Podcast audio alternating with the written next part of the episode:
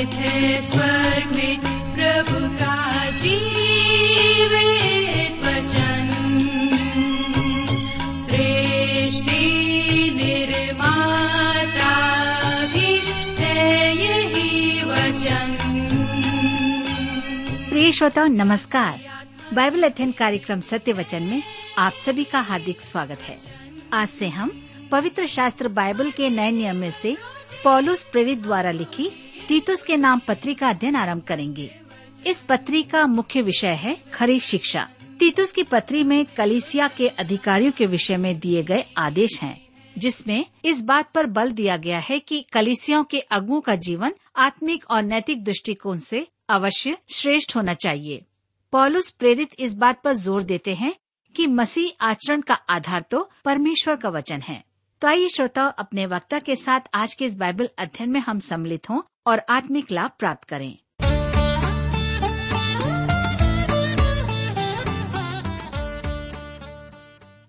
प्रिय मित्र, प्रभु यीशु के पवित्र और मधुर नाम में आप सबको मेरा नमस्कार। मैं कुशल पूर्वक हूँ और मुझे आशा है कि आप सब भी परमेश्वर की दया से कुशल पूर्वक हैं और आज फिर से परमेश्वर के वचन में से सीखने के लिए तैयार बैठे हैं। मैं आप सभी श्रोता मित्रों का इस कार्यक्रम में स्वागत करता हूं। जैसा कि आप सब जानते हैं कि हम पिछले दिनों यहेजकेल नबी की पुस्तक से अध्ययन कर रहे थे और पिछले अध्ययन में हमने देखा कि यहेजकेल नबी की पुस्तक का अध्ययन हमने समाप्त किया। आज हम अपने नए अध्ययन को आरंभ करेंगे नए नियम की पुस्तकों में से तीतुस की पत्री। लेकिन इससे पहले कि आज हम अपने अध्ययन में आगे बढ़ें, आइए हम सब प्रार्थना करें और परमेश्वर से आज के इस अध्ययन के लिए सहायता मांगें।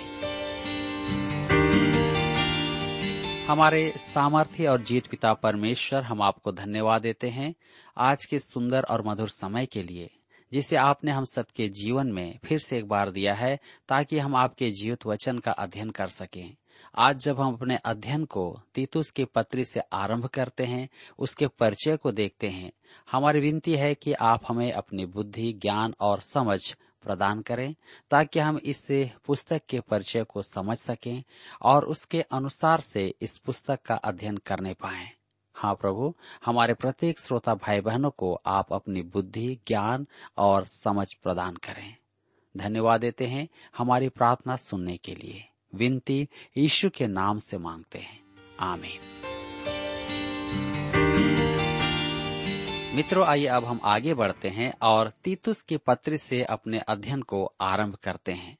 सबसे पहले हम इसके परिचय को देखेंगे। तीतुस की पत्री एक अध्याय उसके पांच पद से प्रकट होता है कि पौलुस और तीतुस क्रेते के द्वीप पर एक साथ सेवा कर रहे थे। पत्र को पढ़कर हमें वहां के विश्वासियों के बारे में कुछ जानकारी प्राप्त होगी। प्रसंगवश पौलुस के मन में उसके लिए अधिक स्थान नहीं था। पौलुस वहां से किसी और स्थान को चला गया और उस स्थान से तीतुस को पत्र लिखकर निर्देश दिए कि क्रेते में एक युवा प्रचारक स्वरूप वह क्या करे। इस पत्र के लिखने का समय था लगभग सन चौसठ से सड़सठ। मेरे मित्रों, हम देखते हैं कि प्रेरितों के काम के पुस्तक में क्रेते में पौलुस और तीमुथियुस की सेवा का उल्लेख नहीं है। इससे स्पष्ट होता है कि प्रेरितों के काम की पुस्तक में आरंभिक कलीसिया का पूर्ण ब्यौरा नहीं दिया गया है। यह वास्तव में एक बहुत छोटा वृतांत है और केवल दो प्रेरितों की सेवा का वर्णन किया गया है। प्रथम भाग में प्रेरित पतरस की सेवा और दूसरे भाग में प्रेरित पौलुस की, और वह भी पूरा नहीं है। थिस्सलुनीके की कलीसिया को लिखे दोनों पत्रों में पौलुस ने प्रभु यीशु के पुनः आगमन पर बहुत अधिक बल दिया है। यह उसके लिए एक ज्योतिर्मय और मनभावन आशा थी। आलोचक कहते हैं कि यह पौलुस की आरंभिक आशा थी जो बाद में बदल गई थी। तीतुस और पहला तीमुथियुस लगभग एक ही समय में लिखे गए थे। पौलुस की सेवा के अंतिम समय में तीतुस के पत्री दो अध्याय उसके तेरह पद में पौलुस लिखता है, उस धन्य आशा की अर्थात अपने महान परमेश्वर और उद्धारकर्ता यीशु मसीह की महिमा के प्रकट होने की बाट जोहते रहें। मेरे मित्रों, पौलुस कलीसिया की धन्य आशा से रहित नहीं था।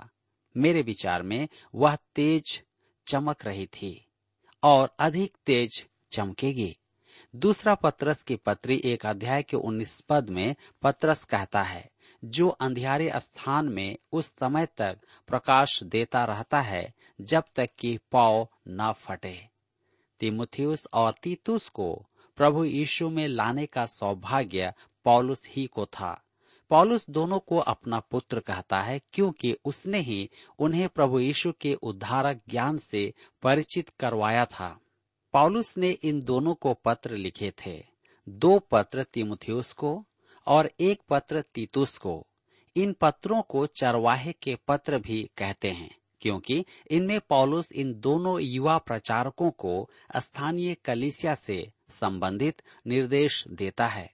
कलीसिया के संचालन की पुस्तकों से हम एक पूर्ण पुस्तकालय तैयार कर सकते हैं, परंतु धर्मशास्त्र के ये तीन छोटे पत्र हमें कलीसिया के संचालन की मुख्य बातें समझा देते हैं।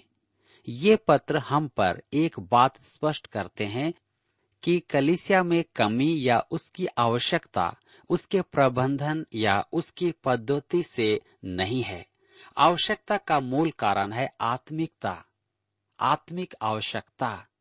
सच तो यह है कि हम इन दोनों युवाओं के विषय बहुत कम जानते हैं। ऐसा प्रतीत होता है कि तीतुस शारीरिक और आत्मिक क्षेत्र दोनों ही में बलवंत था, अतः तीमुथियुस की तुलना में तीतुस के प्रति पौलुस को अधिक चिंता नहीं थी। तीतुस संभवतः अधिक परिपक्व था और अधिक क्षमता भी रखता था। तीमुथियुस एक यहूदी था जिसका पौलुस ने खतना करवाया था।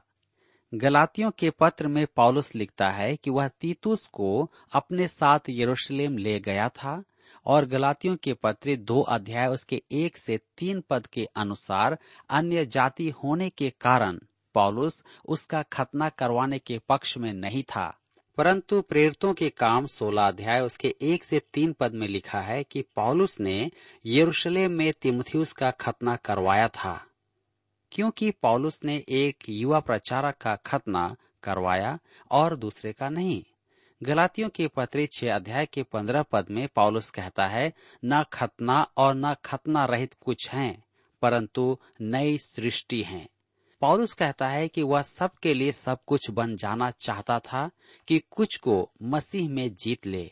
यहूदियों के साथ वह यहूदी और अन्य जातियों के साथ वह अन्य जाति बनना चाहता था।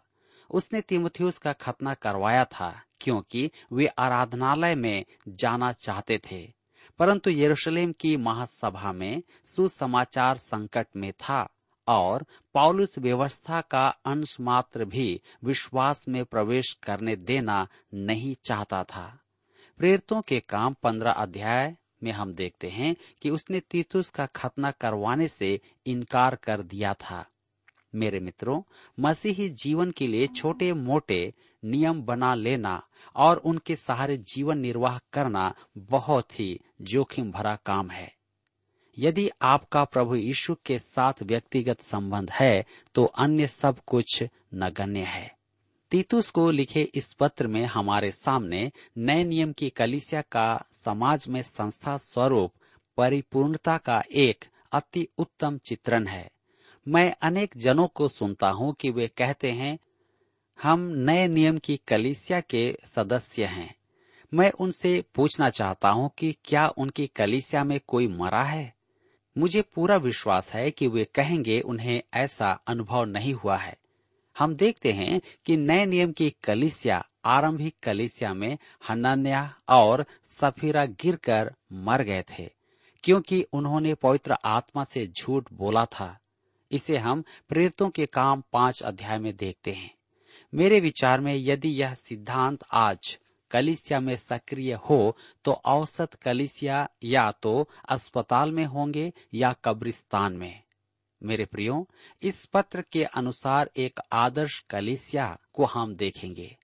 पहली बात है व्यवस्था नियमानुसार होगी, दूसरा शिक्षा में सुदृढ़ होगी, तीसरा जीवन में पवित्र होगी, हर भले काम में तत्पर होंगे। यह नए नियम की कलीसिया का चित्रण है जो तीतुस को लिखा गया है। पौलुस का पत्र हमें प्रस्तुत करता है।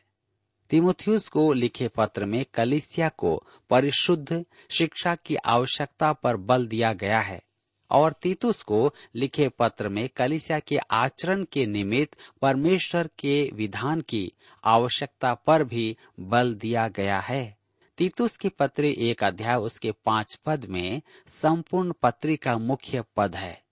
मैं इसलिए तुझे क्रेते में छोड़ आया था कि तू शेष बातों को सुधारे और मेरी आज्ञा के अनुसार नगर नगर प्राचीनों को नियुक्त करे।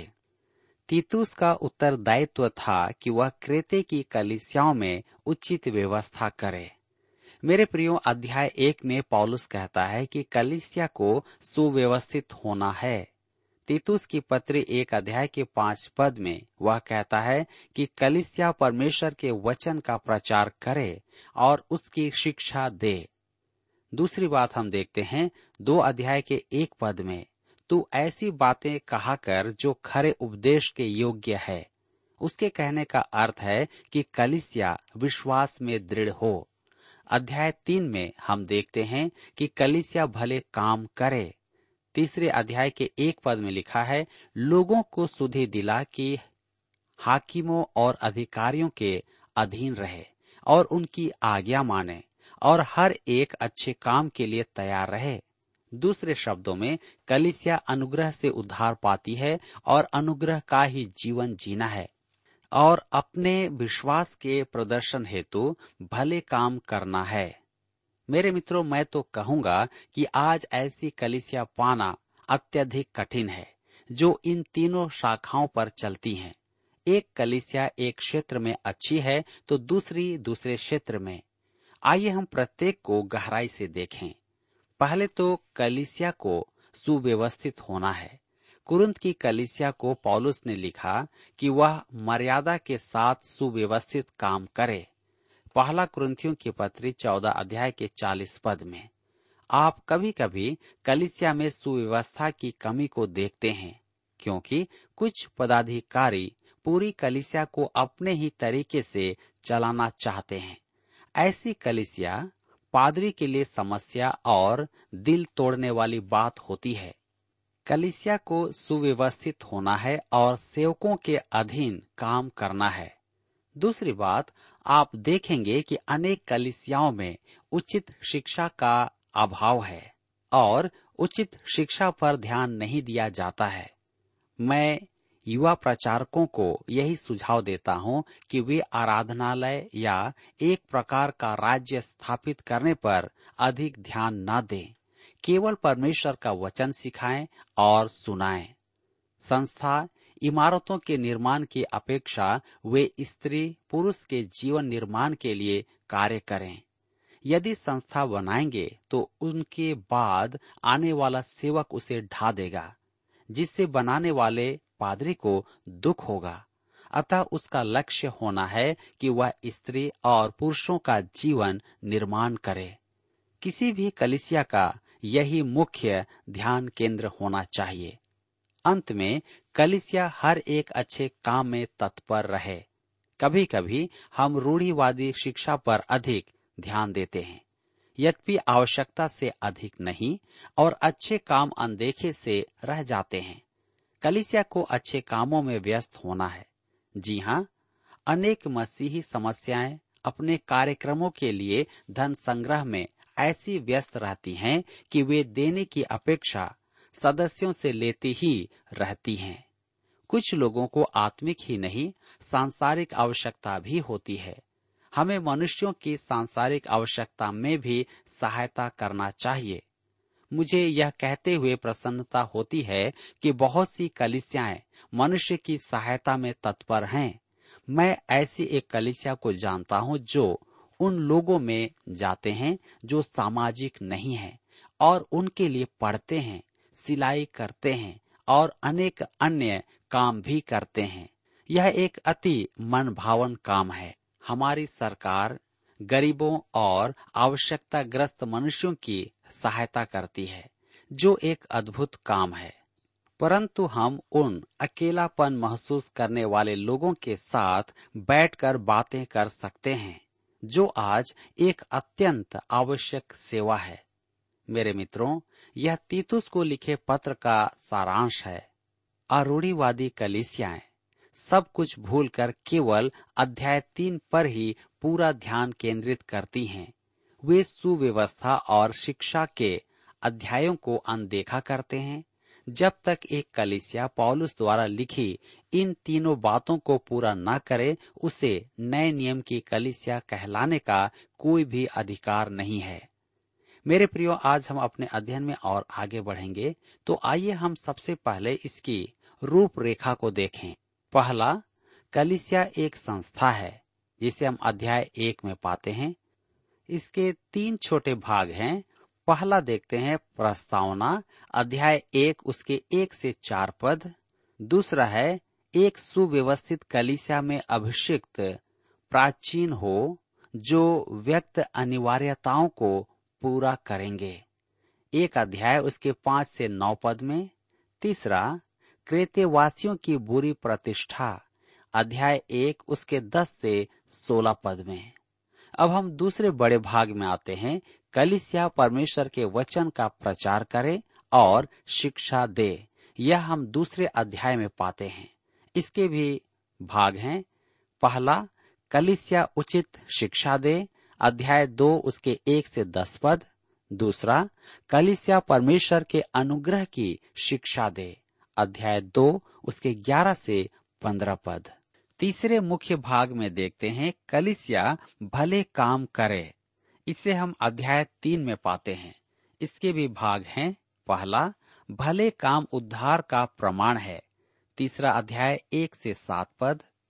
और दूसरे भाग में आते हैं पवित्र आत्मा के काम, भले काम वर्तमान और भविष्य के लिए लाभकारी हैं, इसे हम अध्याय तीन उसके आठ से पंद्रह पद में पाते हैं। मेरे मित्रों, हम आगे बढ़ते हुए अब आते हैं अध्याय एक में। इससे पुस्तक के अध्याय एक में आते हैं, जिसका विषय है कलीसिया एक संस्था है। तो इसमें हम पाते हैं प्रस्तावना। तीतुस की पत्री में प्रस्तावना चरवाहे के पत्रों के विषय लक्षणों में है, परंतु अन्य पत्रों के लक्षणों में नहीं है। आइए हम देखें तीतुस की पत्री एक अध्याय उसके एक पद, जहां पर लिखा है, पौलुस की ओर से जो परमेश्वर का दास और यीशु मसीह का प्रेरित है, परमेश्वर के चुने हुए लोगों के विश्वास और उस सत्य की पहचान के अनुसार जो भक्ति के अनुसार है। लिखा है परमेश्वर का दास। यहाँ दास का अर्थ है बंधुआ दास। पौलुस कहता है कि वह परमेश्वर का बंधुआ दास था। पुराने नियम में स्पष्ट है कि बंधुआ दास स्वेच्छा से, यानी कि स्वतंत्रता से, अपने स्वामी की सेवा में जीवन अर्पित करता है। यीशु मसीह का प्रेरित, पौलुस अपनी प्रेरिताई की रक्षा कर रहा है। अपनी प्रेरिताई पर विशेष बल देने का उसका उद्देश्य है कि वह व्यवस्थित कलीसिया को निर्देश देगा। वह एक प्रेरित है और प्रभु द्वारा नियुक्त लेखक है। प्रभु यीशु अपने इस प्रेरित के द्वारा अपनी कलीसिया से संपर्क कर रहा है। तीतुस का पत्र प्रभु यीशु का हमसे संपर्क है। लिखा है परमेश्वर के चुने हुए लोगों के विश्वास। पौलुस यह नहीं कहता है विश्वास के लिए, वरन यह लोगों के विश्वास। दूसरे शब्दों में, परमेश्वर के चुने हुओं के लिए स्थापित विश्वास का मानदंड और प्रतिमान। आपका उद्धार पाना या न पाना आपके विश्वास पर निर्भर करता है। मुझे बताएं कि आप प्रभु यीशु के बारे में क्या सोचते हैं। क्रूस पर उसकी मृत्यु के विषय आपका क्या सोच है? यह आपके लिए क्या अर्थ रखता है? आप उसके पुनरुत्थान के विषय क्या सोचते हैं? आपके जीवन में उसका अर्थ क्या है? मुझे बताएं कि क्या आप बाइबल को परमेश्वर का वचन मानते हैं। इस आधार पर मैं यह निष्कर्ष निकाल सकता हूँ कि आप परमेश्वर की संतान हैं या नहीं। यह प्रतिमान है, परमेश्वर के चुने हुए लोगों का विश्वास। जी हाँ, परमेश्वर के चुने हुए। पौलुस उद्धार प्राप्त मनुष्यों को यही कहता है। यहाँ वह चुनाव के सिद्धांत की चर्चा नहीं कर रहा है। कहता है उस सत्य की पहचान के अनुसार जो भक्ति के अनुसार हैं। मेरे मित्रों, यदि आपका सत्य जीवन आचरण से प्रकट न हो तो वास्तव में आपके विश्वास के साथ कोई गंभीर समस्या है। मुझे एक प्रचारक के बारे में बताया गया जो शराब पीता था, गालियां बकता था और संगतियों में बैठता था। रविवार को जब वह सुसमाचार प्रचार करता था तब लोग समर्पण के लिए सामने आते थे। उसी समुदाय के एक पादरी ने मुझसे पूछा, यह कैसे हो सकता है कि वह पादरी समृद्ध हो रहा है। मैंने उससे कहा कि मेरे विचार में वह पादरी समृद्ध नहीं है। संभव है कि उसकी कलीसिया में बहुत लोग आ रहे हैं, परंतु वह प्रभु यीशु मसीह की कलीसिया का निर्माण नहीं कर रहा है। सत्य ईश्वर भक्ति लाता है, और यदि आप में ईश्वर भक्ति नहीं है तो आप में सत्य नहीं है। पौलुस इस सत्य पर विचार प्रकट करेगा कि सुसमाचार पर विश्वास करना ईश्वर भक्ति का जीवन उत्पन्न करता है, क्योंकि क्रेते के लोग परमेश्वर के अनुग्रह का दुरुपयोग कर रहे थे। उनका कहना था कि यदि वे परमेश्वर के अनुग्रह से बचाए गए हैं तो वे कैसा भी जीवन जी सकते हैं। पौलुस इसके उत्तर में यहाँ प्रथम पद में कहता है कि परमेश्वर के सत्य पर विश्वास करने से जीवन में ईश्वर भक्ति भर जाती है। निसंदेह हमारा उद्धार अनुग्रह के आधार पर है, परंतु उसमें जीवन का अनुशासन भी है जो हमें एक उच्च स्तरीय जीवन की ओर ले चलता है। आप परमेश्वर के अनुग्रह को पाप करने का बहाना नहीं बना सकते हैं। यदि आप सोचते हैं कि आप अनुग्रह के कारण पाप का जीवन जी सकते हैं तो मैं आपको बता देना चाहता हूं कि आपका उद्धार अनुग्रह के आधार पर नहीं हुआ है, वरन आपका उद्धार ही नहीं हुआ है। अनुग्रह द्वारा उद्धार का मतलब है ईश्वर भक्ति। मेरे मित्रों, आज आप दुविधा में न रहें। इस बात को आप स्पष्ट रीति से तीतुस की पत्री के माध्यम से जान लें कि यदि आप कहते हैं कि आप उद्धार प्राप्त व्यक्ति हैं तो आपके जीवन में ईश्वर भक्ति होना है। यदि ऐसा नहीं है तो निश्चय ही आपको जांचने की आवश्यकता है। आज कई कलीसियाएं इस बात का दावा देते हैं, करते हैं कि वे उद्धार प्राप्त कलीसिया हैं, परंतु कई बार उनके जीवन से ये बातें हमें देखने को नहीं मिलती है। आइए हम आज के इस अध्ययन के द्वारा अपने जीवन को जांचें, अपने विश्वास को देखें और प्रभु की निकटता में आएं और देखें कि मुझ में ईश्वर भक्ति है या नहीं। मेरे प्रियो, यहाँ पर आज हमारे अध्ययन का समय समाप्त होता है। इतना ही नहीं, हमने आज इस अध्ययन के परिचय और रूपरेखा को देखा है। अगले अध्ययन में हम इसके अध्याय में जाएंगे और वचनों से अध्ययन करेंगे।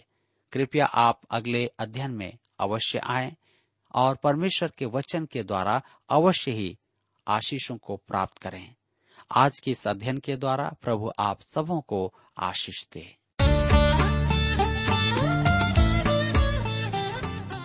प्रिय श्रोताओ, अभी आप सुन रहे थे बाइबल अध्ययन कार्यक्रम सत्य वचन। हम आशा करते हैं कि आज के इस कार्यक्रम से आपको आत्मिक लाभ मिला होगा। यदि आप परमेश्वर के बारे में और अधिक जानना चाहते हैं तो हमारे पास नया नियम एवं पवित्र शास्त्र बाइबल उपलब्ध है। इन्हें प्राप्त करने के लिए आप हमें इस पते पर लिख सकते हैं। कार्यक्रम Satya Vachan, T W R, post box number चार तीन एक शून्य, नई दिल्ली एक एक शून्य शून्य एक नौ। पता एक बार फिर सुन लीजिए। कार्यक्रम Satyavachan, T W R, post box number four three one zero, new Delhi one one zero zero one nine. और हाँ श्रोताओ, याद रखें कि पत्र लिखते समय आपका नाम और पता साफ साफ लिखा होना चाहिए। इसके अलावा आप हमसे टेलीफोन के माध्यम से भी बातचीत कर सकते हैं, जिसमें हमारे काउंसलर या सलाहकार आपको सलाह देंगे। तो नोट कीजिए हमारा मोबाइल नंबर नौ नौ पाँच आठ आठ दो शून्य चार एक चार। याद रखें double nine five eight eight two zero four one four. और हमारा दूसरा नंबर है zero nine six five one four double three three nine seven. याद रहे शून्य नौ छः पाँच एक चार तीन तीन तीन नौ सात। इसके अलावा आप हमसे ईमेल के द्वारा भी संपर्क कर सकते हैं।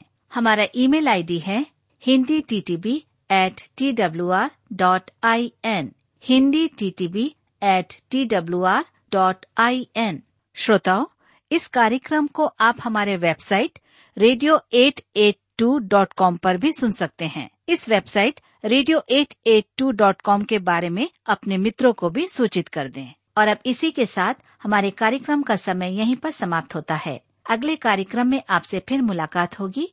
तब तक के लिए हमें आज्ञा दीजिए। नमस्कार।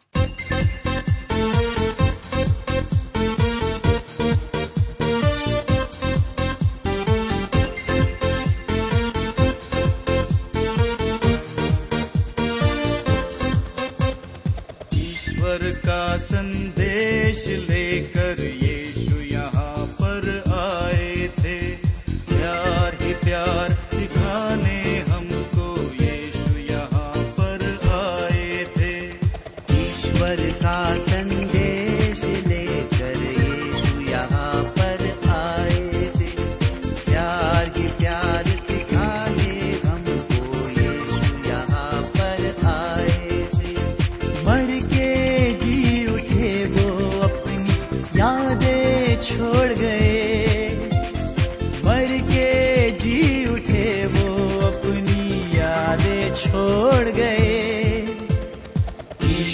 का संदेश लेकर यीशु यहाँ पर आए थे, प्यार ही प्यार सिखाने हमको यीशु यहाँ पर आए थे।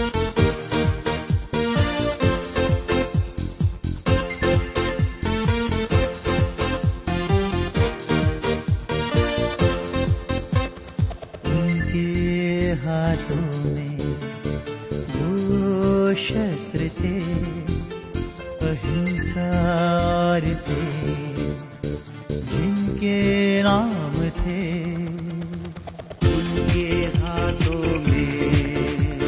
यहाँ पर आए थे।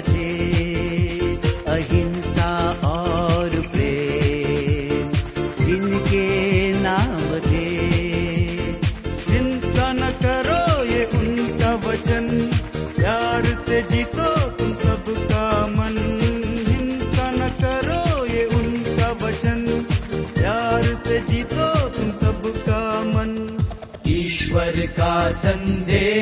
लेकर यीशु यहाँ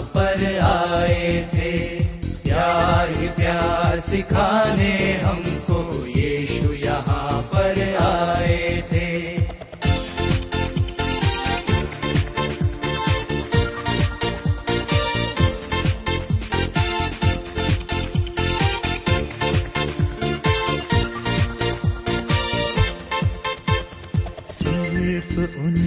नाम से मन को सुकून मिलता है, उनके चरण पे हो मस्तक दिल हमेशा कहता है। सिर्फ उनके नाम से मन को सुकून मिलता है, उनके चरण पे मस्तक हो दिल हमेशा कहता है। अच्छे कर्म हो सदा हमसे, शांति की मूरत रहे मन में। अच्छे कर्म हो सदा हमसे, शांति की मूरत रहे मन में। ईश्वर का संदेश लेकर यीशु यहाँ पर आए थे, प्यार ही प्यार सिखाने हमको यीशु यहाँ पर आए थे। जी उठे वो अपनी यादें छोड़ गए, मर के जी उठे वो अपनी यादें छोड़